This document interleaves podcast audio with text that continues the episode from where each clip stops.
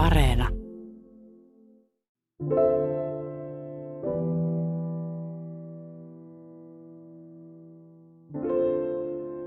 Muistiinpano raskausviikko 29. Miesystävä soittaa. Lopulta hän myöntää kaiken. On tosiaan toinen suhde, ollut jo pitkään. Sovimme, että hän tulee käymään. Toisin kuin luulin, toisin kuin on puhuttu, hän ei sittenkään kykene tähän. Minä mietin, pitääkö minun nyt mennä sukupuolitautitestiin. Seuraavaksi tapahtuu. Paljon supistelua, jonkin verran vatsakipua, kaksi iltapuhelua, kaksi tuntia unta, viisi pitkää itkua. Aamulla päätän, etten aio enää itkeä. Parempi näin. Loppukesän helle jatkuu. Tunnen vauvan hikan ensimmäistä kertaa.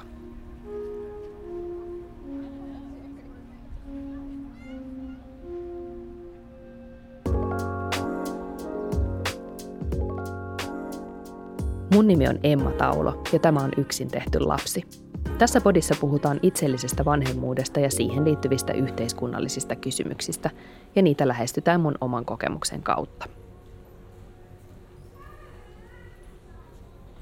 Kun mä kysyin somessa muilta itsellisiltä ja podin ykköskauden kuuntelijoilta aiheita, yksi toistuva aihetoive oli häpeä. Osa itsellisyyttä harkitsevista ja itsellisiksi tulleista oli kokenut häpeää yksin jäämisestä. Hyvin harvalle naiselle itsellinen äitiys on ainakaan vielä asia, josta on haaveillut lapsesta saakka. Vaikka osalle itsellisistä parisuhde ei ole koskaan näytellyt elämässä mitään merkittävää osaa tai tavoitetta, osalla lapsitoiveeseen on jossain vaiheessa liittynyt myös toive ydinperheestä ja lapsesta kumppanin kanssa. Ehkä myös onnellinen parisuhde, avo- tai avioliitto ja yhteinen vanhuus. Sitten kun sellaista yhteiskunnan ja lähipiirin ja omat odotukset täyttävää suhdetta ei löydy tai se päättyy, voi hävettää.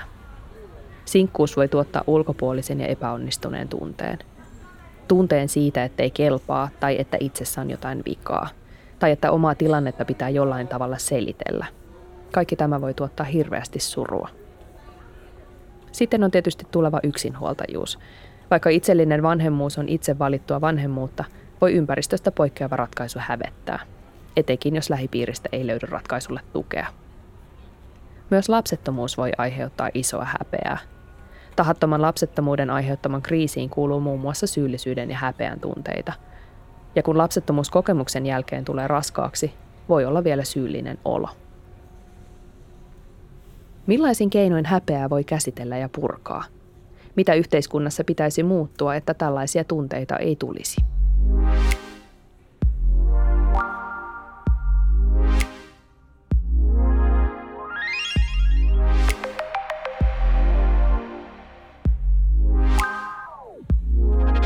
Parisuhteettomuuteen liittyvällä häpeällä on pitkät historialliset juuret.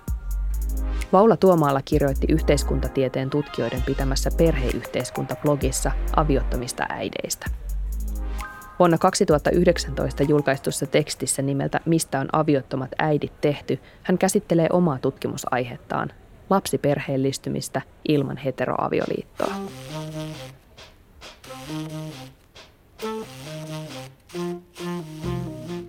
Aviottomien lasten määrä on kasvanut merkittävästi 1990-luvulta asti, ja se johtuu siitä, etteivät lapsen vanhemmat mene enää naimisiin yhtä usein ennen lapsen syntymää.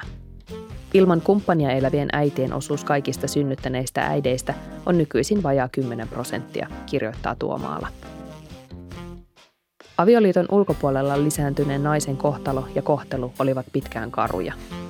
Vuosisadan takaisessa Suomessa aviottoman lapsen saaneen palvelijattaren lankeaminen nähtiin rikoksena koko yhteiskuntaa vastaan, merkkinä tervettä moraalia jäytävistä tuhovoimista. Erityisesti porvarillisessa kaupunkiympäristössä seksuaalinormit ja perheen rajat olivat tiukemmat kuin maaseudulla. Avioliiton ulkopuolella syntynyttä lasta pidettiin merkkinä äidin siveettömyydestä ja jopa kyvyttömyydestä vanhemmuuteen – Kirkon lähimmäisen rakkaus ei myöskään ylettynyt lainsuojattomaan aviottomaan lapseen. Tästä ajasta on tultu pitkälle. Tuomalla kirjoittaa, kuinka hänen haastattelemansa äidit muovaavat valinnoillaan lapsiperheen muotoa, mahdollisuuksia ja tarpeita uusiksi. Tätä työtä tehdessään he joutuvat pohtimaan valintaansa suhteessa kulttuurimme parisuhde- ja lapsiperheideaaleihin. Edelläkävijyys ei ole helppoa, eikä suuri kulttuurinen tehtävä tietenkään poista yksilön kokemaa hylätyksi tulemisen tai ulkopuolisuuden tunnetta ja siihen liittyvää avun ja tuen tarvetta.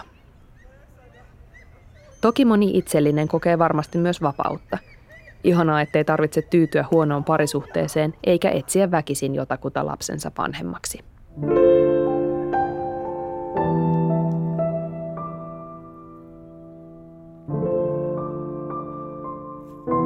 Muistiinpano raskausviikko 32. En ole varmaan koskaan puhunut perheen kanssa niin paljon kuin raskausaikana. En ainakaan sen jälkeen, kun muutin pois kotoa. Matkustan bussilla synnytyssairaalaan lääkäriin. On vähän liikuttavaa käydä siellä. Täällä vauva sitten syntyy.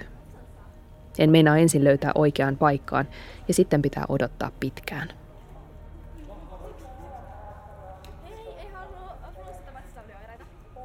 Ystävällinen lääkäri odottaa käytävän infotaulun tekstin vaihtumista tarkistaakseen, että siinä näkyy raskaana olevien uusi koronarokotussuositus. Juttelemme siitä pitkään.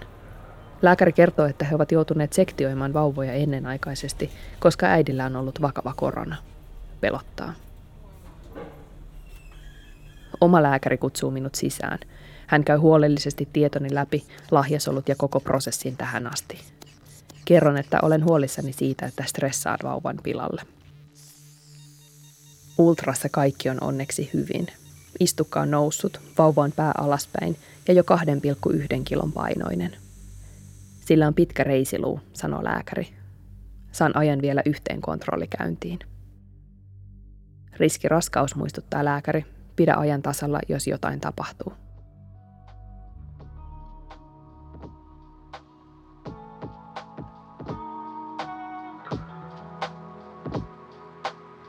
Mä oon puhunut aikaisemminkin tässä podissa yksinhuoltajuuteen ja itsellisyyteen liittyvistä tarinoista ja myyteistä. Se on yksi mun lempiaiheista. Tarinoiden lisäksi sanoillakin on väliä. Koska itselliseksi vanhemmaksi kasvu on usein vuosien prosessi ja vaatii paljon ajatus- ja identiteetin rakennustyötä, on tärkeää, että käytetään oikeita termejä. Sana itsellinen on monen mielestä kömpelö. Mun mielestä se kuulostaa Kelan virkailijan keksimältä, mutta se kuvaa toistaiseksi parhaiten sitä, että nainen on valinnut yrittää tulla vanhemmaksi yksin lahjasolujen avulla. Ja koska sana ja ilmiö on suht uusia, ei niihin ole latautunut vielä hirveästi negatiivisia merkityksiä. Yksinhuoltaja taas on sanana sellainen, että se kantaa sisässään historiallisia häpeän ja hylätyksi tulemisen merkityksiä. Itselliset äidit ovat myös yksinhuoltajia, mutta kaikki yksinhuoltajat eivät ole itsellisiä – heidän tilanteensa voi johtua erosta ja lapsella on usein olemassa toinen vanhempi. Yksi keino työstää omia tunteita on tietysti ottaa oma tarina haltuun ja kertoa se toisin. Sarjakuvataiteilija Anna Härmälästä tuli yksinhuoltaja, kun hänen viisiviikkoisen lapsensa isä jätti hänet toisen naisen vuoksi. Härmälä piirtää Single Mothering-nimistä sarjakuvaa Instagramiin ja brittilehti The Guardian haastatteli häntä vuonna 2021. Haastattelussa nousee esiin kaksi tärkeää teemaa. Ensimmäinen on se, että Härmälän suhde oli hyvin tyypillinen keski-ikäistyvien suhde. On oltu pitkään yhdessä, sitten aikaraja lastentekoon lähestyy, ja vaikkei kaikki ole kunnossa, päätetään ryhtyä vanhemmiksi. Härmälä puhuu myös vertaistuesta. Hän itse hakeutui muiden yksinhuoltajien seuraan. Myös sarjakuva on toiminut vertaistukena muille – Härmälä kertoo, että olisi tarvinnut jotain samankaltaista vauvavuotensa aikana. TV-sarjoissa yksinhuoltajat olivat tuolloin lähinnä rikosten uhreja. Lisäksi Härmälä mainitsee häpeän. Jos hän voisi muuttaa menneessä jotain, hän toivoo, ettei olisi hävennyt tilannettaan. Hän koki yhteiskunnan suunnalta tulevat paineet miehen löytämisestä ja pitämisestä kovina ja häpesi omaa yksinhuoltajuuttaan. Nyt hän on tarinastaan jo ylpeä.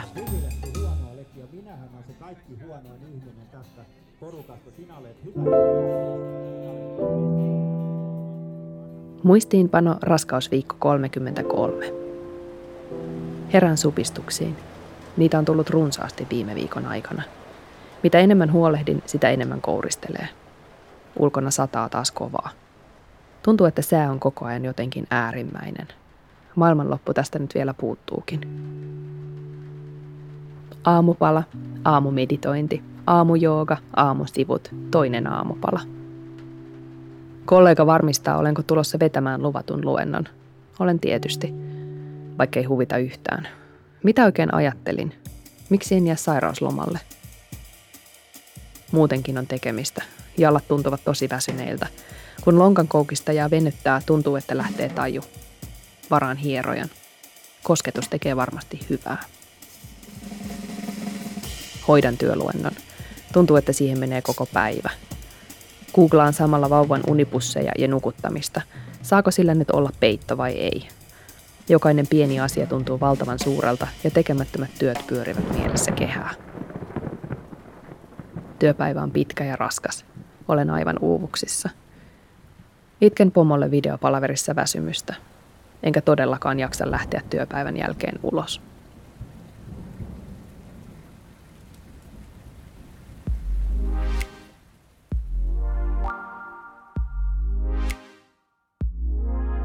Raskausaikaan kuuluu, tai yksi se tavoitteista kai on, että odottaja kasvaa vähitellen vanhemman rooliinsa, äitiyteen. Itsellinen odottaja kasvaa itselliseksi äidiksi, jonka perheestä ei puutu ketään. Mitä enemmän näemme ja kuulemme erilaisia itsellisten tarinoita, sen enemmän on keinoja peilata omia valintojaan ja identiteettiään. Elämän isoissa kriiseissä joillekin on apua hengellisyydestä, Seuraavassa jaksossa pohditaan sitä, miten kristillinen kirkko suhtautuu lahjasolulapsiin ja hedelmöityshoitoihin. Vaikka kirkon rooli yhteiskunnassa on muuttunut, on se silti tärkeä arvokeskustelun osapuoli. Miksi kirkko vastustaa hedelmöityshoitoja? Millaista on eettinen keskustelu lisääntymisteknologioiden ympärillä ja millaista sen pitäisi olla? Saako lahjosolu alkuista lasta edes kastaa ja miksi ihmeessä ei saisi? Tänään on ystävä pelastuksen päivä ja Raamatussa sanotaan, että Herra antaa paistaa niin.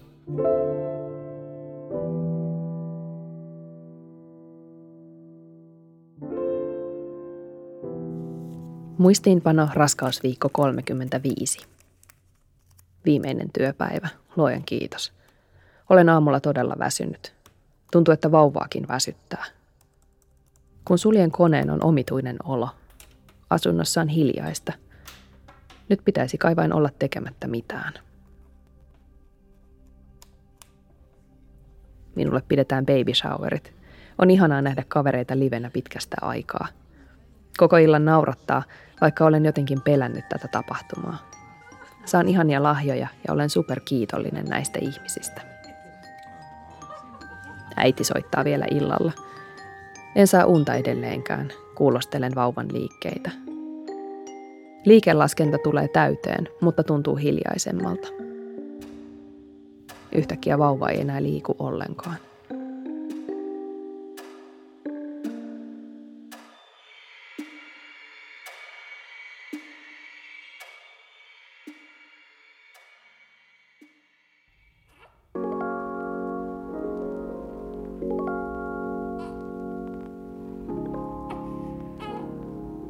Kuuntelit juuri yksin tehty lapsipodcastia.